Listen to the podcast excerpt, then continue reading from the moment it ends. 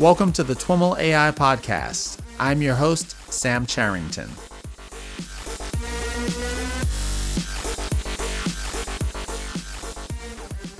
Hello, hello, hello, and what is up, Team TWIML? You are about to listen to episode 400 of the TWIML AI podcast, and I am so happy to be sending it your way. Now, I'm not about to launch off into some long soliloquy about how momentous this occasion is and all that it represents. I do have a few quick things to say, though, if you don't mind. First off, and I've said this before, as much as we've accomplished with this show, what we're most proud of here at TWIML HQ is the community of listeners, learners, and fans that is formed around the podcast. And more so, the impact that we've been fortunate enough to make for you, however small or large that may be. You all have been so generous in sharing your stories with us over the years, and knowing the many ways that we've helped you advance your careers and communities is what keeps us going. Second, while 400 is an amazing milestone for us, what's more interesting to me is how we grow and evolve over the next 100 episodes to better serve all of you. We've already introduced a ton of new programs this year, from video interviews to watch parties to premium courses, and this is just the beginning. We really want to hear your feedback on this occasion. Please visit twimlai.com slash go slash 400 400 and share your story on how the podcast has impacted you, your thoughts on how we can improve, and your tips on who we should interview. As a thank you for your contribution, we're printing up a fresh new batch of TWIML laptop stickers, and everyone who leaves a note will get some. Again, visit twimlai.com slash go slash 400. Finally, in the spirit of celebrating our community, we are working on something very big that we'll be unveiling soon. Not much more to say at this time, but I am super pumped about it, and I'm sure you will be too. Stay tuned, you'll know it when you see it. As always, thank you so much for listening. And now, on to the show. All right, everyone, I am here with Johannes Eichstaedt. Johannes is an assistant professor of psychology at Stanford University. Johannes, welcome to the TWIML AI podcast. Thank you. Pleasure to be here. Uh, I'm really looking forward to this conversation. I think we learned about some of your research in the context of a presentation you did at the recent uh, forum that was held by the um, Human Centered AI Institute at Stanford. Um, and we're looking forward to digging into that. But before we do, I'd love to hear a little bit about your background and how you came to work in uh, computational, you know, psychology, computational social science. Yeah, yeah, sure. It's a it's a new field. Um, I was a physicist by training many years ago. Okay. And at some point decided that I cared more about people than I did about particles and then made a very long career transition through a PhD in psychology uh, into the social sciences. And um, about 10 years ago, started out and started carving out an area that intersects big data, machine learning with computational questions in psychology and just straight up psychology questions. So, for example, can we predict the heart disease risk of areas using Twitter and do the psychological predictors that we pull out from the Twitter language correspond to what we know about heart disease? Can we better understand depression by looking at what language that people use precedes the first diagnosis of depression in the medical records? So it's the, it's it's been really fun. I mean, I've been really enjoying it. I, I because of the physicsy background, I'm I'm more mathy perhaps than some other psychologists, and so I'm I'm on the sort of computational psychology side, and then there are psychological computer scientists with which I interface, and then hmm. together we have the critical expertise across domains to actually find new stuff and iterate on new solutions. Interesting, interesting. It does most of your work involve doing analysis of texts from a social media context and uh, drawing conclusions from that? It tends to be text, yeah. It tends to be text and it tends to be social media. And generally, all text data sets are fair game. So we've we've also used transcripts uh, of therapy interactions or speeches or autobiographical writing to writing prompts. But the beauty of social media data is that you're so highly powered because of the size of these data sets that you can really use sort of deeper machine learning methods. And you also have such high statistical power that for feature exploration, that for finding things like associated language patterns, you have the power to discover these unexpected associations. And you you sort of you need to be order in the in the thousands of people in these data sets. And social media is a sort of easiest source of data for those kinds of analyses. Um, and there are other advantages and disadvantages of using social media data I could talk about. Sure. Okay. So adva- advantage is that it's unobtrusive. So you, in, in, compared to other psychological research, you don't ask people to get off their couch and fill out a survey, right? You don't knock on their door and you also don't intrude into their mental processes with some question. In principle, right, in an ideal world, it's an, a kind of ecological assessment. It's people that are in digital spaces, they're behaving as they normally would with their friends, with their with their own needs, with right? They're just being themselves. And you sort of as they're uh, sitting around their digital campfire, you sort of listen in at scale with their permission, of course. And so there's this notion that it's unobtrusive for some psychological processes can be can be quite nice. Um, one of the major disadvantages is that you have certain kinds of distortions in the social media signal. You have sampling biases. Certain populations are just not as represented, but that's getting less and less. And it was never that big of a concern to begin with. Mm-hmm. Um, so the, for example, the median age in Twitter is five years different than the median age of the U.S. population, and you know, people always say, "Ah, oh, how you, how can you make a population estimate based on Twitter?" You know, I'm not on Twitter. like, yeah, but you're also not in a representative survey the vast uh-huh. majority of the time, right? So when Gallup poll, polls a thousand people to get a national estimate of how people feel about Trump or what their well-being is, you're also not in that survey. Yeah.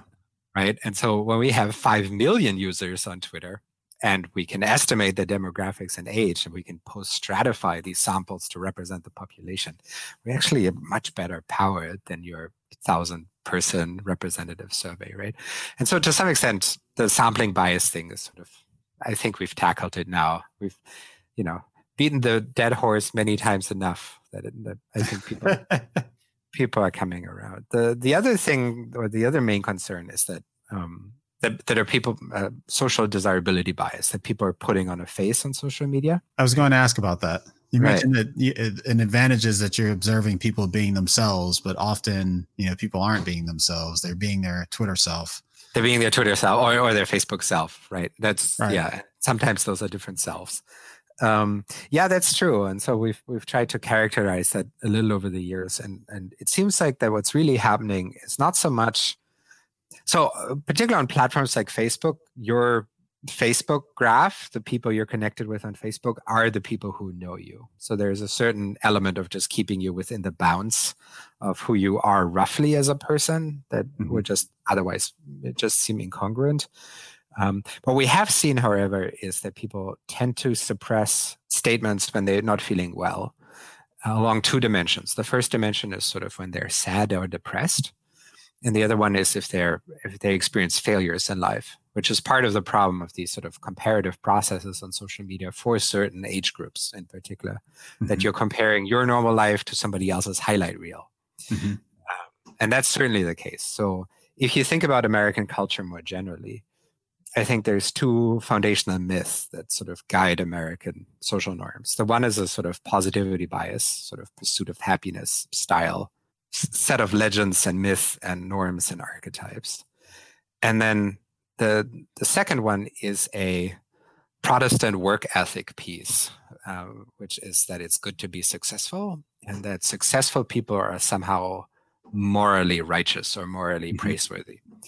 Um, and I think that's part of the American obsession also with wealth is that mm-hmm. wealth is a proxy for success and success is a marker for some moral praiseworthiness. So mm-hmm. if you think about American culture along those two dimensions, the opposite of those dimensions ends up those are costly social signals, right? So it's mm-hmm. it's costly for you to say that you're that you won't contribute to my happiness or that you won't contribute to my success and that association with me might be experienced as detrimental to you in these domains and so there's these display norms we call them display norms that limit negative signal so what it does i think about it more in terms of compression of variance and this might be a little technical but the idea is it's not that people don't say negative things it's just that they're less likely to say them and that you see less signal in that space. So you end up needing more statistical power to tease these effects in that domain apart. Uh, fortunately, though, it seems to be that the social desirability biases roughly act on most people in a similar way. So it, it generally doesn't interact with the kinds of measurements we're trying to do. It's not that there's certain personality types that do this more or less. Okay um, you know, and, and if you were trying to measure the personality type, you would get caught up in that kind of systemic bias. So the way it works is it, it, it limits the sort of usefulness of social media, but it looks like it's always in a way that can be overcome with more data. And so, right, in these analyses, generally data is king anyway. It's the most important thing in these analyses is that you have large data sets. And I think it just means that for certain kinds of questions, you have to have even bigger data sets. Mm-hmm. Um, and so that's been something that's that was sort of doable uh, over the last years. Mm-hmm. And hmm. uh, we've historically talked about, you know, Twitter. I think probably Twitter as a social network as having its own language that you know isn't necessarily, um, you know, the way you know folks would write uh, in mm-hmm. another format. My, I guess my sense is that you know, going from 140 to 280 characters has loosened that up a little bit, but does that represent a challenge in applying the techniques that you're trying to apply? Yeah, um, that's generally true across social media platforms. So there's always the question of what are you trying to do as a scientist? So with other social scientists, I'm using Twitter as a means to study people. I'm not studying Twitter. Like mm-hmm. I fundamentally don't care about Twitter. Yeah. Right. I mean, there's a there, there can be a trend, um, particularly in computers, particularly in computer science, to do something I call Twitterology, which is where you end up studying the the sort of intricacies and idiosyncrasies of Twitter as a platform. And it goes so far, right? Sometimes you read statements like, "Oh, we studied friendships on we, we studied friendships. We did it on Twitter. A friendship is two people following one another." You're like, mm, not sure if that's a friendship. That's that's a it's a it's a platform feature, right? It's a like a Facebook like. It's something that makes sense in the context of the platform. Um, and certainly, uh, what we end up doing is we throw away a lot of Twitter specific signals. So when we're trying to measure psychological states of populations, we now throw away retweets, we throw away replies, and we throw away link shares and so we only we short set the data set to those um, shares that are sort of in principle autobiographical uh, with less of an information or twitter specific dynamic component. And that really improves the the signal to noise ratio and the kinds of variables we're trying to extract at the expense of limiting recall limiting uh, the, the the scope of the data set by about 80% this is the kinds of decisions you make if you're trying to walk away with a finding or a set of insights about human beings that you hope would translate to a different domain. Right. And so the what we've seen is that with these sort of safeguards in place, you can learn a language prediction model. So something that takes language as an input and outputs, say, estimates of psychological states or depression or something like that. You can learn that on Facebook and you can carry it over to Twitter and it works. Mm. And you you can learn something on Twitter and use it to transcriptions of people's speeches, and it works.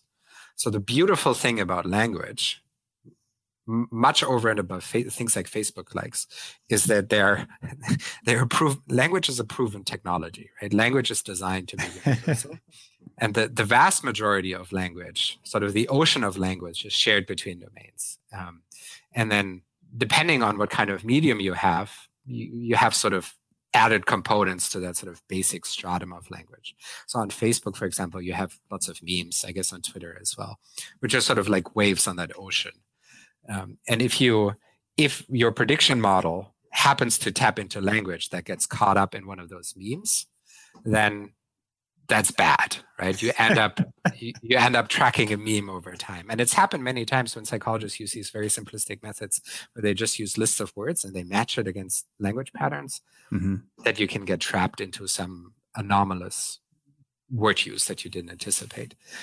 Um, yeah, but yeah, so Twitterology is always a danger, and there, you know, there are methodological safeguards to make sure that that what you're doing has what we call external validity, that it generalizes beyond the particular data set that you extracted it from.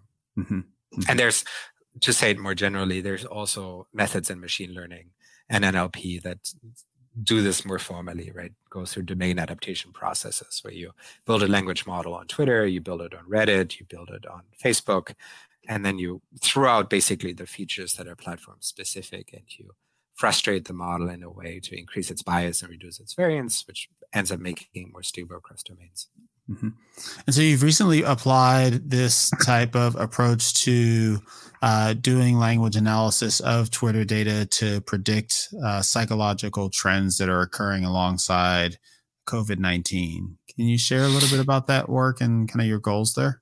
Yeah, I mean, it's a work in progress. So the um, generally we've been developing methods that uses the last eight years of data to estimate subjective well-being of communities. Mm-hmm. Um, and here often we sort of go down to the county level. There's about 3,000 counties in the U.S. It's a it's a pretty decent level of spatial aggregation, um, and we're now adjusting these methods and stabilizing the methods to track temporal trends in mental health, in loneliness, in different pieces of subjective well-being, as a function of shelter in place, any kind of lockdown, as well as case case and mortality data. Um, and the background here is that the well-being shock, so the change in well-being that we're going to see as a function of COVID and the collapse of the economy and the shelter in place orders, is unprecedented. And people throw unprecedented around now in every sentence around COVID. It's the beginning of every email. it's the beginning of every email. That's right in the, from your from your meal delivery service, right? in, in, these unprecedented times, here's what HelloFresh is doing for you. That's right. um, but it, it's worth considering how unprecedented it is, right? It's mm. it's something like a 10, 20, 30 standard deviation shock, right? So it's it's something that is it's not part of the normal distribution of global experience or national experience. And so it mm-hmm. also means that our explanatory models for what that means or what secondary impacts that have have no training data. We have no experience. Right. Sort of no mental training data. The impact of unemployment just in an average in a standard situation where a person loses unemployment reduces subjective well-being so much that the difference in subjective well-being is is roughly equal to the median the mean difference between the well-being of America and the well-being of Uzbekistan. Like mm. just being hit personally in your personal life by unemployment, by sort of sustained unemployment, a sort of major loss of income, disrupts your life in a way that is massive. Um, and as the kind of person who's been looking at well-being for 10 years and national and within nation statistics of well-being. The kinds of changes of, of well-being that we're seeing right now are off the chart. They're off the chart. You have to rescale all plots that you've ever made because you, you're seeing changes that are extreme right? So for here's an example. So gallup polls the us population across a number of emotions. And we can quibble they're not it's not ideal they're they're what their polling is doing but it's it's sort of the best we have. Mm-hmm. so they asked things about stress joy sadness happiness. Um, and stress is something like 40% and you know in 2008 it was 39% and in 2018 it was 41% like whatever whatever the value is for the population is generally plus minus 1 year on year right? I mean, you know, economic crisis, it dips by 2008, 2010 economic crisis, it'll drop, drop by two or 3%. It's now changed by 20%. Wow. so so 20 times the normal variability in the in the signal we're already seeing and we're what two months into this three months into this mm-hmm. right wow. and in 2000 2008 2010 it really took took many months for all of the curves really to bottom out and all the sort of cascading effects people still have you know the large chunk of the population that lives paycheck to paycheck still has can still hold can hold themselves over for a week or two, but where people's reserves are depleted, people's financial reserves are depleted, their social reserves are depleted. So what's happening here is will be studied in psychology for the next 10 years, will be studied in health economics for the next 10 years, and in many other disciplines. This is a defining scientific event of, of in the lifetime of scientists, and it's of course a defining event in all of our lifetimes. Mm-hmm. And so, right? So, given given that that is the situation, our lab, our consortium, as well as all social scientists, are now working hard to make the world relevant to being helpful in this space and adjusting their methods to try to add understanding, to add insight, um, to help with resource allocation, to identify interventions. And so yeah and so of course we do this too in our work. We we scrape twitter in a number of different ways across 30 keys.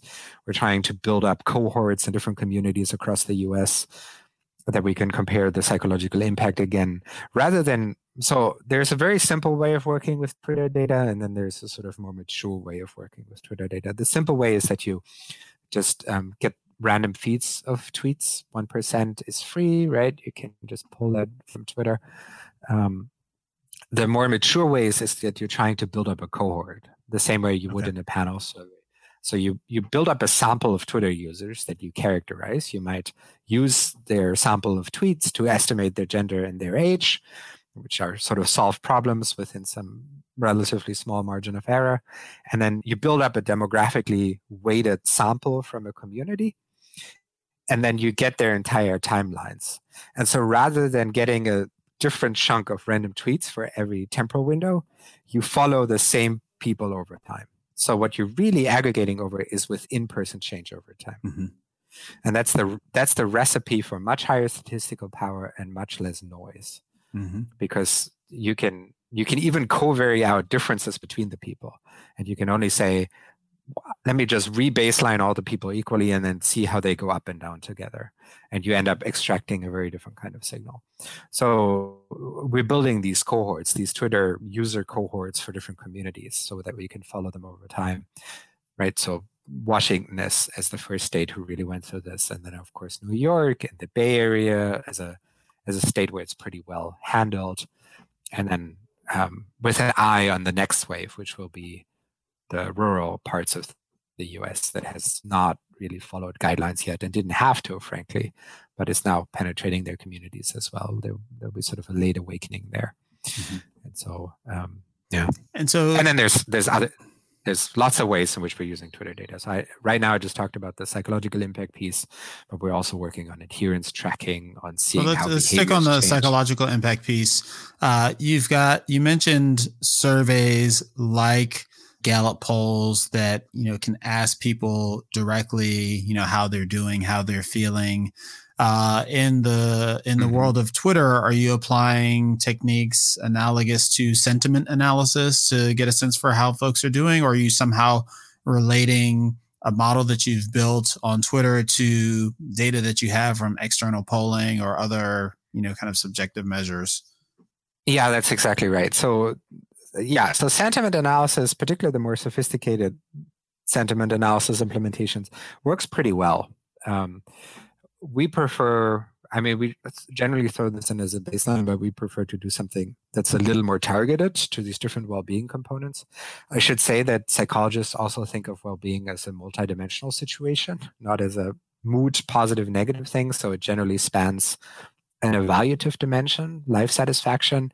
It has a positive sentiment end, right? So a positive emotion component has a negative sentiment end.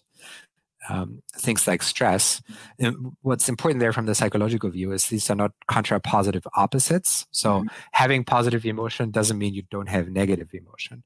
They are at an angle at one another. Uh, they're correlated but not opposite, right? So having children is a good example of a lifestyle intervention that gives you more positive emotion but also more negative emotion, right? You have the intensity of both is ramped up. And then generally, at minimum, we also like to think of a meaning purpose piece. So having a worthwhile life. And there's a number of different multidimensional well-being frameworks, but those four life satisfaction, positive, negative emotion, and uh, a meaning purpose piece has been pretty robust for the last 30 years. So it's not a bad place to start. Um, yeah, and so our preferred training data are things like Gallup surveys that ask this, and they ask it of communities. And we we aggregated 1.7 million Gallup surveys over eight years. We aggregated Twitter across the same time span, and then we use county level estimates of well-being as the training data to train the language models. And that ends up right it's in the same domain. If you're trying to measure the estimate if you're trying to measure the well-being of counties train a county level language model. Mm-hmm. um, the other way to do it is um, we have data sets where we have individual survey respondents from which we have social media data. We have their survey answers. We have their social media language and then we train a person level prediction model which in principle, given that we've built this cohort and I just, you know, I went through this sort of lengthy pipeline, now that we treat Twitter as a conjunction of people, in principle, we can apply these prediction models to these people, right? And then track people as a unit and then aggregate above them rather than um, being at a sort of bag of tweet level with and being in a single dimension like sentiment analysis. But sentiment analysis is often a sort of first pass baseline and it sort of captures the idea, but we want to be psychologically a little more nuanced to mm-hmm. distinguish the different pieces. So you mentioned you you don't use a kind of bag of tweet type of model, but with the approach that you use, do you run into the same kinds of issues that you might if you did, where you know in sentiment analysis you have words that are kind of misleading, you know, relative to what they're trying to indicate, or you know whether it's because of slang or you know other factors. Mm-hmm. Yeah, definitely. So the what makes this a little bit tricky is that language across the US is also used differently in different subcultures. So mm-hmm. that's one. So the South in the US uses language differently. And the second piece is that there's also different kinds of ways of engaging with language. So rather than thinking of language as a purely sort of agnostic medium for information transfer, I think it makes more sense, and this will not be new to anyone, but to think of language as a distribution over speech acts right? So everything from reassurance seeking to cursing to information gathering to self-expression right these are all they have different motivational structures they have different intentions and they have different intended audiences and so what we see is that different parts of the country the distribution of the speech acts is different because the kind the way people engage with twitter is different so mm-hmm. there's a there's a sort of strong line of evidence to suggest that in urban areas and inner city urban areas, Twitter is used much more colloquially in the way you and I might use WhatsApp or texting. It's much more you you suddenly see lots of sort of personal information on Twitter that you'd never expect there as a sort of person who mostly engages with Twitter for professional or informational purposes. So here we have this cohort of informational professional use. Here we have this cohort of private, personal texting, relational use. And so the distribution of language will, of course, be different between the two cohorts. And as a result, if you have a language model that is agnostic to this, it'll capture one or not the other, or it'll it'll run with with signal in the wrong way. And so the the county level machine learning models already know these differences at training time, right? Because they have the geographic variation in language use in their training data. And so as the model is being built, those features are determined to not be predictive in the sort of way that you'd expect in a sort of cross-validation framework. By the way, is this too technical or is this, no, is this, this is, okay this for you? Good. This is this is good. Okay. Yeah. Can you talk about uh, you know some of what you're seeing so far? What kind of patterns have emerged as a result of your analysis? You know, understanding that it's all you know very new. So there, in the in terms of psychological impact, the the first Twitter curves look like the Gallup curves. So we're seeing anxiety go up, we see loneliness go up, we see positive emotion not change that much um, right? This is again to my point that these things are often you can feel worse without feeling less positive emotion, right? So mm-hmm. those curves we haven't seen change as much. But the truth is we don't really know. And in particular, I'm not, we're still going through the process of calibrating temporal signal, um, the aggregation of temporal signal into temporal chunks, a week, two weeks. What are the thresholds? How do you deal with sparsity problems? The fact that some people will tweet in these two weeks, but not in these two weeks. Now you want to follow these people over time. Okay. So are you going to use some imputation method? Are you going to re- renormalize? There's uh, sort of lots of devils in the details. There's it's also in a different mode now in terms of research. It used to be, which is common to all scientists, that you sort of do what makes what's methodologically most interesting, what's maybe fanciest, right? What has mm-hmm. the highest marginal predictive validity in some in some evaluation framework.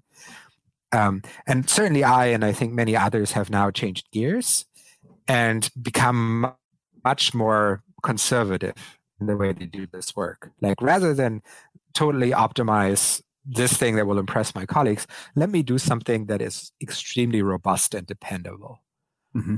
Even at the cost of not being the most accurate model that there is in the world, um, and because that- I don't want to pay, because I want these things to be used now, right? I want to right right? If the pitch now is, hey, we're going to do this early warning system for outbreaks of mental health crises, which could feed into what we call death of despair, overdoses, suicides, substance abuse, domestic abuse, all these sort of situations. If I really, if if I'm really talking to policymakers on an eye to eye footing, you have to really say, I've done whatever I could to make sure that the numbers I'm showing you are dependable and robust. And so we're we're, we're tackling a lot of these sort of stabilization issues. The one thing that is not needed for COVID is more hackathons. Mm. Like every company that works with data has had a hackathon now, and the world is inundated with Twitter dashboards mm-hmm. and Twitter Twitter sentiment analysis proof of concepts. We don't need any more proof of concepts. We don't need sentiment analysis on random Twitter feeds. What we need is validated models that dovetail with different kinds of observations that are validated against things like Gallup data, things like um, these surveys that have been going around that now have millions of respondents. Um, we need to make sure that what we're doing here is dependable and is part of a larger multidisciplinary narrative of what's happening. So that's changed it a little bit. And it also means that things just take longer to do well, right? Just like you don't want to hackathon a vaccine, you also don't want to hackathon a sort of population level mental health system. Right. Yeah. Right. Uh, does the fact that you're doing this analysis at the county level give you any interesting political insights? Um, little bit. So we looked at language um, so we we shortlisted it down to language that is COVID related by filtering to a, a, set of COVID hashtags, and then we ran some topic modeling and sort of dimensionally reduced the language down onto these semantically coherent themes of language, and then looked at the correlation of those themes of language with other county level variables. So, and that includes political leaning of the counties. And so, what we saw in March data, which is now a whole month outdated. We haven't run this on fresher data because we've been focusing on other things. But what we saw in March data is that you could certainly see that um, Trump voting counties had significantly more discourse that seemed like the whole thing was a hoax and that it was just like the flu. So these sort of um, sources of misinformation that are were sort of prevalent early on on Fox News and those media bubbles. We could see them in the language on Twitter and in urban counties, in particular in ec- educated counties, but more most importantly in counties with high population density. The, you very quickly saw them moving to the the what's we call a quarantine life the sort of there's three stages in the sort of transition that we see in the language to the third stage which is wash your hands wear your masks meeting is canceled i work from home i have a walking desk now sort of the the adaptation processes the logistical and psychological adaptation processes as a result of this of this changed lifestyle. For completeness the first phase is a sort of anxiety phase. Oh, I think this is happening. We're, we're long through this now, universally mm-hmm. across the US. Oh, I think this is happening. This could be bad. Just look at China. And then the second one is like, oh shit, it's here, right? It's it's it's arrived in my community. It's the it's around the first death in a community that people really you you see this sort of spike in anxiety language where people are like, oh, this is you know this is here, this is me, and then you have this adaptation transition. And so the the Democrats high population density counties transitioned into that third phase before the other before the urban mm-hmm. sorry before the rural more republican voting counties did and but my strong suspicion based on survey data is um, that they're now also in that transition the survey data that reported by the new york times suggested that there's about a two months lag between the urban and the rural counties which doesn't sound like a lot, but if you think about where where you were in your headspace at the beginning of March, it's probably different than where you are now, right? Yeah. So, Rep- Republican counties are now where big cities were two months ago. Mm. Is I think roughly what my guess is in that space, and we see that in the language. Yeah, that that uh, three phase um, model that you uh, articulated is that a general model along the lines of the kind of the phases of grief that you have applied uh, and saw in this data, or is this something that you kind of empirically came up with based on looking at the data here?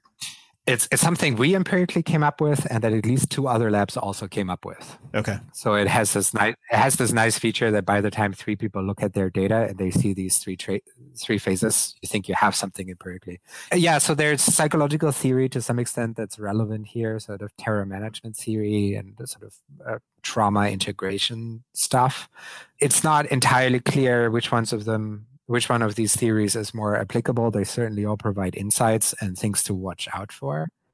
Um, gives you sort of a heads up what might be happening, certainly in some people.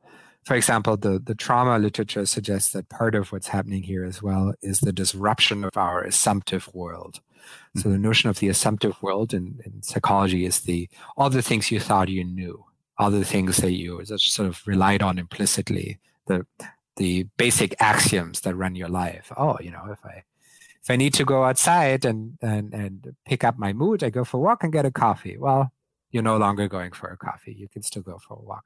So lots of these pieces have changed. Um, the social graph has changed, right? So social networks look like they're um, contracting. So right. So if you're if if you're an acquaintance with somebody, if you're if you're on within the family unit now you may have more contact with people but if you've been an acquaintance of somebody or sort of a sort of if it's more of a loose social tie there is a chance that these ties are simply weakened simply through the trade-off with the inner ties getting stronger yeah so we have heads up there but the the three phases are empirical and they're community level phases they're not individual level phases there's also right it's a community level set of speech acts um, also communicating to one another, right? Trying to elicit certain behaviors in one another. Like, hey, can you can we be anxious together? Right. And then, hey, can we agree that there that we have a social norm consensus around these things? Right. Yeah. You know, you should wash your hands. Yes, let me retweet that. Right. Let me give that strength. Because it reorganizes my assumptive world to know that we are organizing into a cohesive vision of what's going on. And part of this, part of the the change in the assumptive world is also the reason why behavior change has been so ridiculously fast, right? So for, for decades, we've tried to change people smoking. And, and you know it's taken many decades and those curves inch up a percent at a time year on year. And it's it's it's the biggest success in public health right? Arguably mm-hmm. that we've had because all the impact on heart disease and all of that is the leading cause of death. But it's taken decades to do this very, very gradual behavior change. And suddenly, within two months, we go through this radical set of behavior changes with absolutely new social norms, right? Where people feel like you're a, a, norm violator if you walk by them too closely in the park, right? That social norm didn't exist three and a half months ago masks are becoming a social norm to the fact that right again you're perceived as violating the social norm people find you morally blameworthy for not engaging in these things so a very very strong social norm not a weak social norm strong social norms all these social norms have come out of nowhere the fact that we all suddenly right? That Zoom is our new reality, and there, mm-hmm. there's a new sort of implicit social norm that we're now reaching out to long lost friends to check in on them and so forth. These things are all came out of nowhere. Like we don't see this. You don't see this short of war or natural disasters. You don't see this in people's psychological experience. And that's because the old way, right, the old assumptive world broke. So now we're in this period of behavior superplasticity where people are very quickly orienting themselves, picking up social cues, picking up norms, and then congealing them into pattern and expectations. And that's it's fascinating for psychologists, um, but it also means we, you know, we're flying, we're flying, uh, we're flying by sight here, right? I mean, we, yeah. we don't know where we're going. You, we've mentioned a couple of ways that this has changed over time, the political perspective and kind of the stages. Uh, are there other patterns that you are seeing that are taking shape kind of week to week uh, in this data?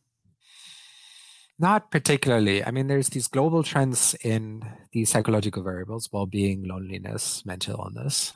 Um, there are different, as behaviors transition, language about behaviors and social norms is transitioning. There's, right? I mean, there's the whole subfields now being spawned that track the spread of misinformation week on week. Mm-hmm. What kinds of misinformation are spiking, which ones are collapsing, right? So certainly the narrative that it's just like the flu is probably collapsing. I don't know whether it's it comes from a lab in Wuhan thing is, but you know, uh, over time, or 5G, uh, uh, hydrochloroquine, hydroxychloroquine, whatever it is.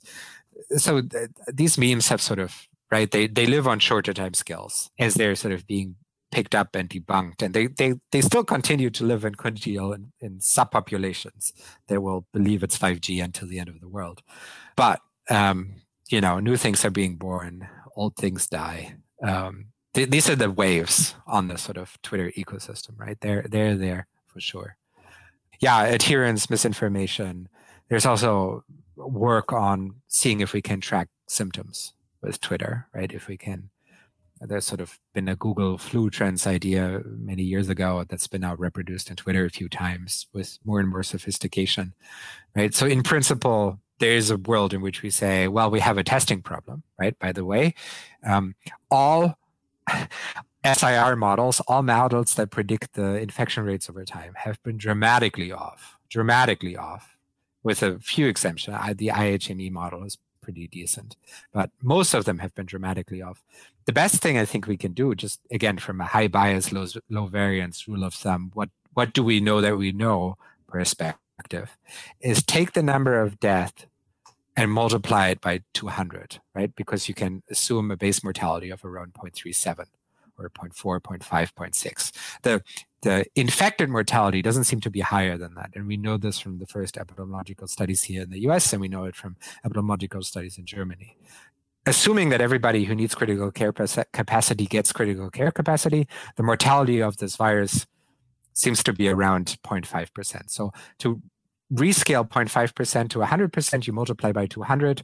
So if you do that for the for the number of dead in the US, you get whatever it is 12 million infected or something like that so that's a that's a much more dependable number than the case, number of officially tested. So okay so that out of the way so we have a testing problem in calculating the space rates. All the models have that problem because without testing you don't know what the input is in your SIR model and it's probably part of the reason why it's so terrifically why they've been so terrifically off.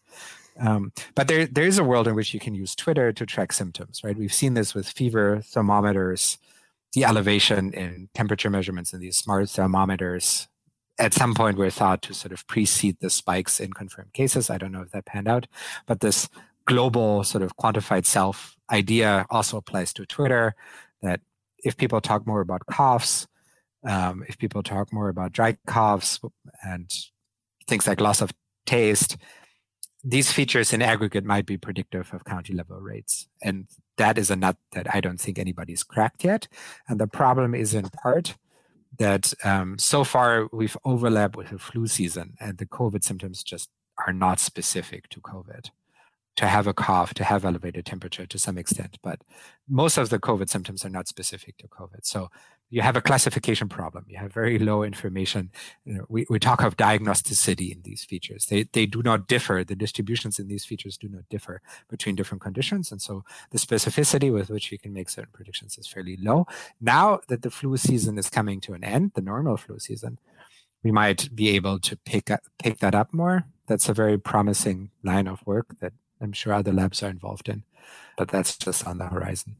Would you anticipate problems with um, with people's willingness to self-disclose, tweet about the illness if it's uh, stigmatized? There's been some talk of that. Um, yeah, so it's it's again like we talked about earlier with a sort of social desirability biases, and certainly being being contagious is not an attractive feature in a person. The counts we so we we scanned Twitter for people who said I've been diagnosed with COVID, and the number of people who disclose it is fairly low. It's in the tens of thousands, probably across all Twitter. Um, it's it's relatively rare, and there you also have a huge impact from a psychological perspective of personality traits. Only a certain kind of person shares publicly that they're diagnosed with a certain illness. We've seen this in previous years because there were machine learning competitions where data was collected through Twitter, and the criterion for inclusion into these data sets were where the people said that they'd been diagnosed with depression or they'd been diagnosed with PTSD. And so a Twitter data set was built up with sort of self annotated users and their time series and their retroactive time series against control users. And then different labs try to you know predict which one is which and um, in that work we saw very early on that if you just predict the people's personality you can predict the question as to whether they would share that they shared their diagnosis about as well than a model that was actually trained on the sharing of the diagnosis mm. which tells us that it's a particular it has to do with self-monitoring with low conscientiousness with disagreeableness so your willingness to violate social norms your lack of attention to how other people could perceive you and just your your lack of just regulation in general behavior regulation predicts pretty well that you share these things. So when you use the self-annotated data you have to realize that you're sort of you're you're now within a within a cell of the whole distribution of kind of people who would share it.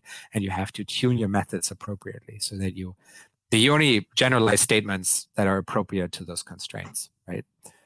So that is to say, for example, if there's national differences in the kinds of Twitter users, those personality differences might be different across those different cohorts, which means that the rate at which people disclose diagnoses are different.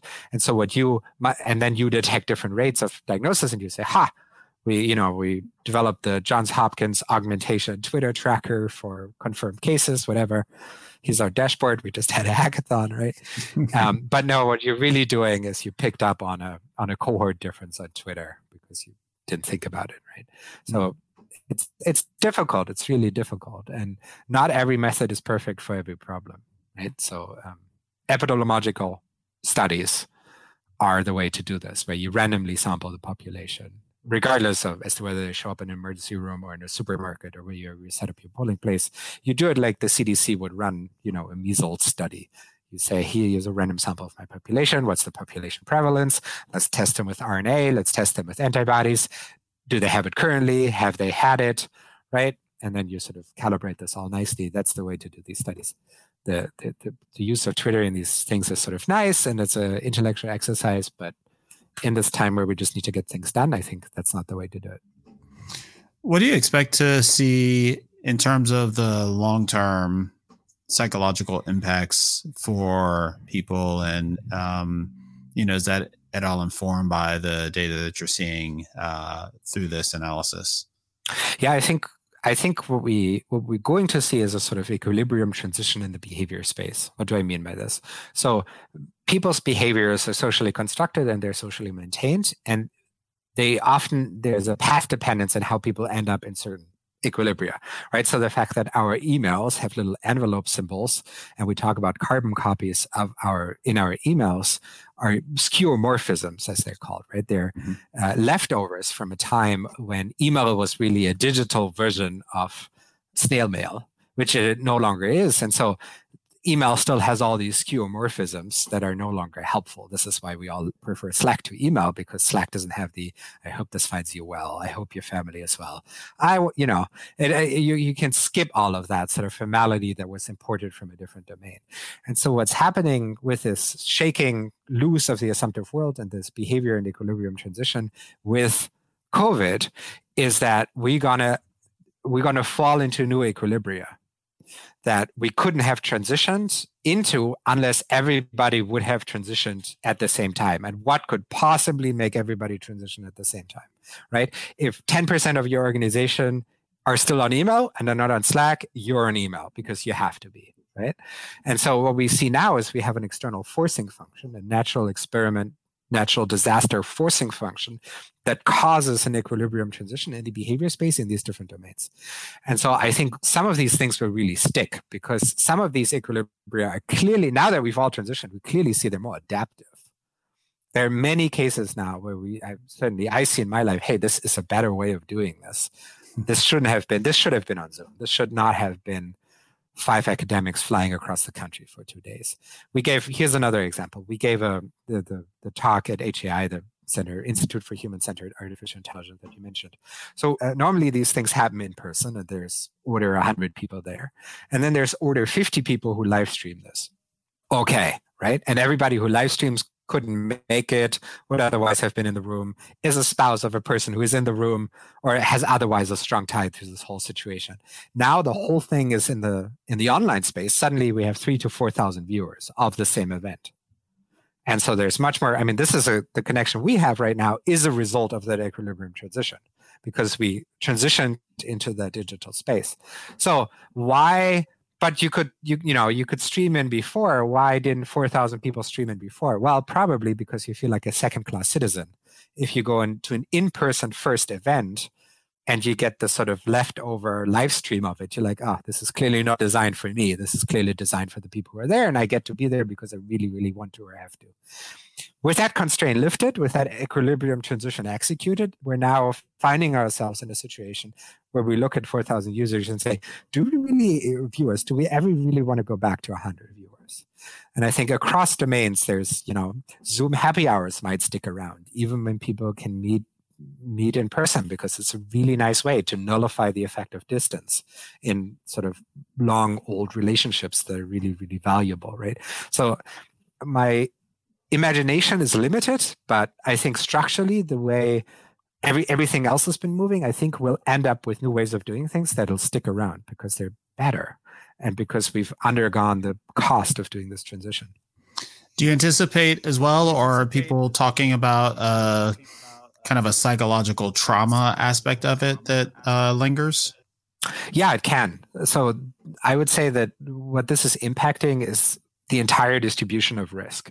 So people who are really well are slightly less well. People who were medium are now sort of meh minus, and people who are not doing well are now in a territory where their psychological distress may be quote unquote clinically significant, which means that they're not no longer able to function in a way that maintains their livelihood, maintains their social ties. They might just go MIA and sort of hide in their bed, or they undergo an episode of psychopathology, a major depressive episode, an anxiety episode. They might develop, if there's already an, a tendency there towards anxiety, this might now sort of manifest into generalized anxiety disorder, right? You, these, these things are becoming more severe. So this event, so A, the right, the medical impact, the assumptive world, people die right? After the Spanish flu, they said, you may not have died, but everybody knew somebody who died by the time all of us know somebody who have died, we have a very immediate psychological impact of that, right? It's just our social graph is disrupted. People we love have died.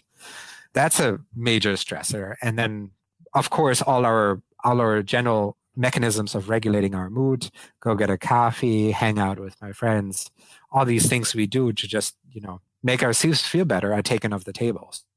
So our repertoire for regulating our experience has also diminished massively. And so, yes, there will be a large number of people, which again will be unprecedented. The question is, is it 10 standard deviations out? Is it five standard deviations out? Is it 20 standard deviations out? Who will be pushed into the psychopathology ballpark and into the trauma ballpark? And we'll have to integrate this. And not everyone is dealing with this in the same way. There is quite a bit of individual difference in how people process and adapt to these kinds of changes. And there will be, I mean, we have order 20,000 suicides a year. Strongest predictor of committing suicide is having access to a gun, not surprisingly. Suicides will go up. Traffic death, we have 30,000 traffic deaths a year, order of magnitude. Traffic deaths have been going down. Suicides have been going up. So there's a certainly a transition across mortality categories. How much suicides will are will spike is, is it's a very very curious question that it's extremely hard to predict because suicides are incredibly hard to predict. They're very they're sort of renowned for the impossibility to be predicted at a population scale. We, we will all be dealing with this for years in one way or another, I'm sure. Is your work primarily limited to English analysis on Twitter, or do the techniques you're applying apply across uh, different languages? In principle, they're applicable across languages. We've done this in Spanish. Um, we started doing this in Chinese. Right now, we're focusing on English, but we're um, collaborating with people, say the Mexican government, who are trying to reproduce similar things in, in Mexico in Spanish. But the, the machine learning pipelines work across languages and they also work across character sets, so into the kanjis in Japanese and Chinese and so forth. They, they also work. Topic modeling works in Chinese. Um, the, the question is just you always want to have training data in your in your target language. So we played around with this a few years ago. Can you build a model and then go through a machine translation pipeline and then apply it in a different language? And the answer is yes, but you lose about 50% of the accuracy. So what you really want to be doing is you want to collect training data in a language. So to some extent, the, the question is, can this be scaled to a different language? Is, is there somebody who cares enough to invest into collecting that training data or has that training data? Um, certainly something like sentiment translates pretty nicely because sentiment is sort of nicely solved in a number of different languages.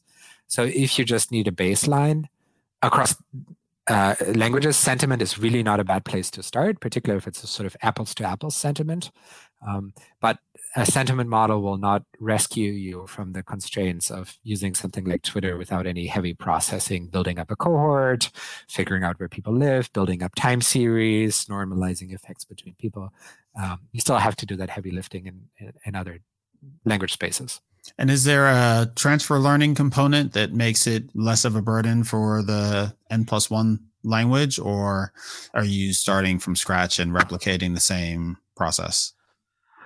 It's a good question. Um, I, am not sure. It's not my, my specialty to try to do this with transfer learning. We've used transfer learning in a in, in a few applications, and it had it was marginally helpful. Um, okay. But I'm not sure I just don't know how well that would help across languages. Okay, great. Well, Johannes, uh, this has been a fantastic conversation. I really enjoyed chatting about what you're up to and learning more about your research. Thanks so much for joining us. Thanks for having me. This was fun. Great. All right, everyone, that's our show for today. To learn more about today's guest or the topics mentioned in this interview, visit twimlai.com. Of course, if you like what you hear on the podcast, please subscribe, rate, and review the show on your favorite podcatcher. Thanks so much for listening, and catch you next time.